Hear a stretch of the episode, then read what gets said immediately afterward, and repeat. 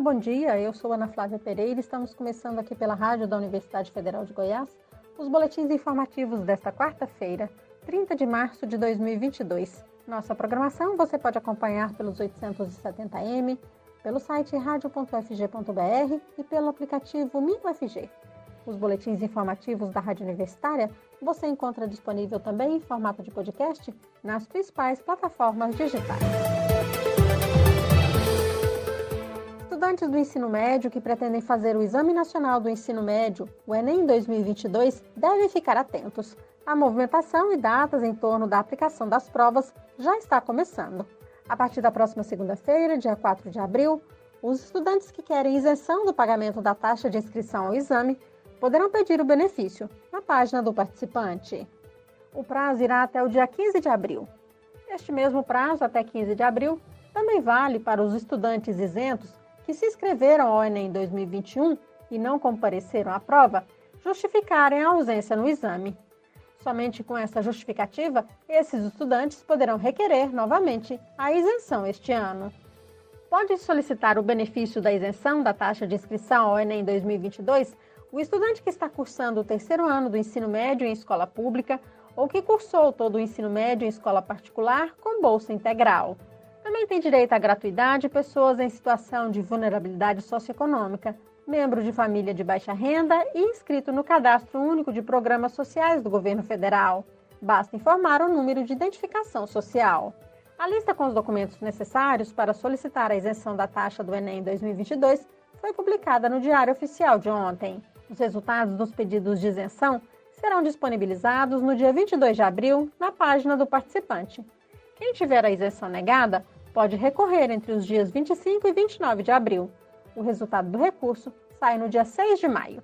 A aprovação do pedido de isenção da taxa ou da justificativa de falta ao Enem 2021 não garante inscrição para as provas do Enem deste ano.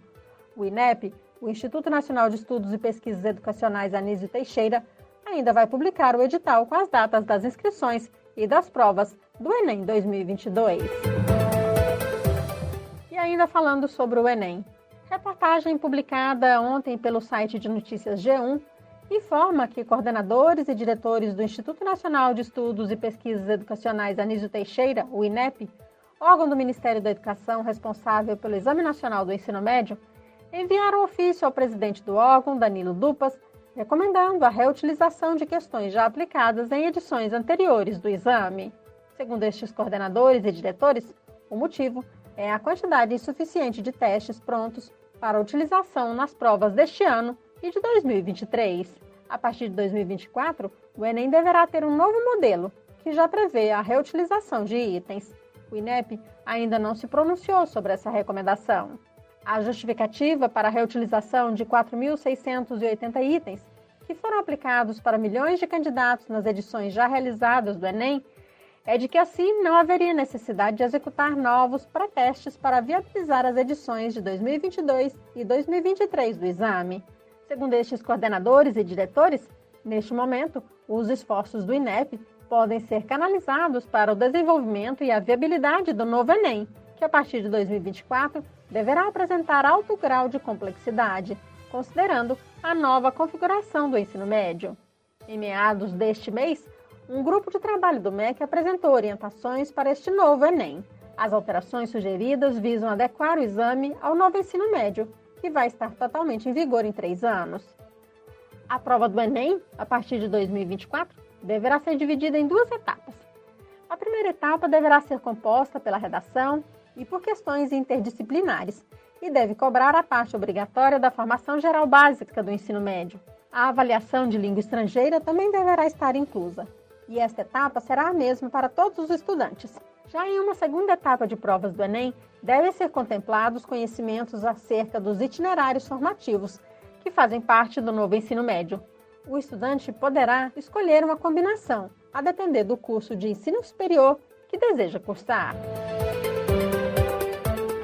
O Ministério da Educação está sob novo comando, interinamente, de Vitor Godoy Veiga ele ocupava a secretaria executiva do MEC desde julho de 2020, mesmo período em que Milton Ribeiro comandou o órgão. A nomeação de Godoy como ministro interino foi publicada na edição de ontem do Diário Oficial da União. Ele é o quinto nome a ocupar o cargo no governo Bolsonaro. Milton Ribeiro deixou o ministério na última segunda-feira após polêmica envolvendo o repasse de verbas da pasta a municípios escolhidos por dois pastores sem ligação com o ministério. Antes de ser convidado para assumir a secretaria executiva do MEC, Godoy Veiga fez carreira como auditor federal de finanças e controle da Controladoria Geral da União, a CGU, onde trabalhou de 2004 a 2020 milhões de crianças entraram na chamada pobreza monetária durante a pandemia de Covid-19, segundo o Fundo das Nações Unidas para a Infância, o UNICEF. Vamos saber mais sobre isso na reportagem a seguir. Crianças e adolescentes foram os que mais sofreram os impactos econômicos da pandemia no mundo. Segundo estimativas do Unicef, Fundo das Nações Unidas para a Infância, 100 milhões de crianças entraram para a pobreza monetária, definição do Banco Mundial para aqueles que vivem com menos de 5 dólares e meio por dia. Um estudo do Unicef aponta que no Brasil, o auxílio emergencial distribuído em 2020 conseguiu melhorar a vida desse público, mas apenas de forma temporária Meninas e meninos não brancos que vivem nas regiões norte e nordeste eram e seguem sendo os mais afetados pela renda insuficiente, em comparação com brancos e com as demais regiões do país. Durante o terceiro trimestre de 2020, com a distribuição do benefício de 600 reais, a pobreza monetária infantil chegou a cair 5 pontos percentuais, mas já nos três meses seguintes, com a redução do valor, já havia recuperado 4 pontos. No mesmo período, a pobreza monetária extrema, ou seja, pessoas que vivem com menos de 2 dólares por dia, saiu de 12% para 6% e no quarto trimestre de 2020 voltou para 10%. Após suspensões e retorno do auxílio em 2021, ainda que com valor menor, os níveis de insuficiência de renda de crianças e adolescentes voltaram a cair, porém em menor escala. O estudo do Unicef recomenda que o novo programa de transferência de renda, o Auxílio Brasil, ofereça a proteção adequada no longo prazo para essa parcela da população. Entre elas, indica a necessidade de se garantir fontes sustentáveis e contínuas de financiamento dos benefícios, de modo a evitar perdas por conta da inflação. A análise também afirma que é preciso garantir mecanismos de expansão da cobertura assistencial em situações de emergência ou calamidade pública. Da Rádio Nacional no Rio de Janeiro, Fabiana Sampaio. No município de São Paulo, uma pesquisa realizada pelo Instituto Polis mostra que a população negra e de famílias chefiadas por mulheres com renda de até três salários mínimos são maioria, onde mais ocorreram mortes em decorrência da Covid-19. Estes mesmos grupos foram os mais afetados também por despejos ou ameaças de remoção durante a pandemia. A população de pessoas negras na capital paulista, segundo a pesquisa, representa 37% do total. No entanto, esse grupo é 47,3% da população dos bairros onde mais houve mortes decorrentes da Covid-19. Nas áreas com maior número de despejos e ameaças de remoção, concentradas na região central e sul da cidade de São Paulo, os negros são 51,8% do total. De acordo com o levantamento, a Covid-19 não faz qualquer distinção biológica de raça-cor, mas o problema é que a população negra está mais exposta às condições que contribuem para o acesso desigual à saúde, piores condições de habitação e maior mortalidade. No caso das áreas ameaçadas ou removidas, a população negra é majoritária porque historicamente ocupa regiões mais afastadas do centro, sob condições urbanas e habitacionais mais precárias e irregulares, lembra o estudo do Instituto Polis. As famílias chefiadas por mulheres com renda de até três salários mínimos no município de São Paulo são 23,4% do total. No entanto, o percentual sobe para 27,9% nas áreas com mais despejos e ameaças de remoções e para 27,8% nas áreas com mais mortes decorrentes da Covid-19. Mais de 6 mil vagas em cursos gratuitos são oferecidas nas unidades da Escola do Futuro do estado de Goiás. As oportunidades são para as áreas de gestão e negócios e também informação e comunicação. A inscrição é gratuita e deve ser feita no site da instituição. Para participar dos cursos, é necessário ter 16 anos até o ato da matrícula e o ensino fundamental completo. Cada edital dos cursos possui data de inscrição e critérios diferentes. Os editais podem ser conferidos também no site das unidades da Escola do Futuro. As oportunidades de ensino estão vinculadas às unidades escolares Luiz Rassi, em Aparecida de Goiânia, Luiz Bittencourt, em Goiânia, e Sara Luísa Kubitschek de Oliveira, em Santo Antônio do Descoberto.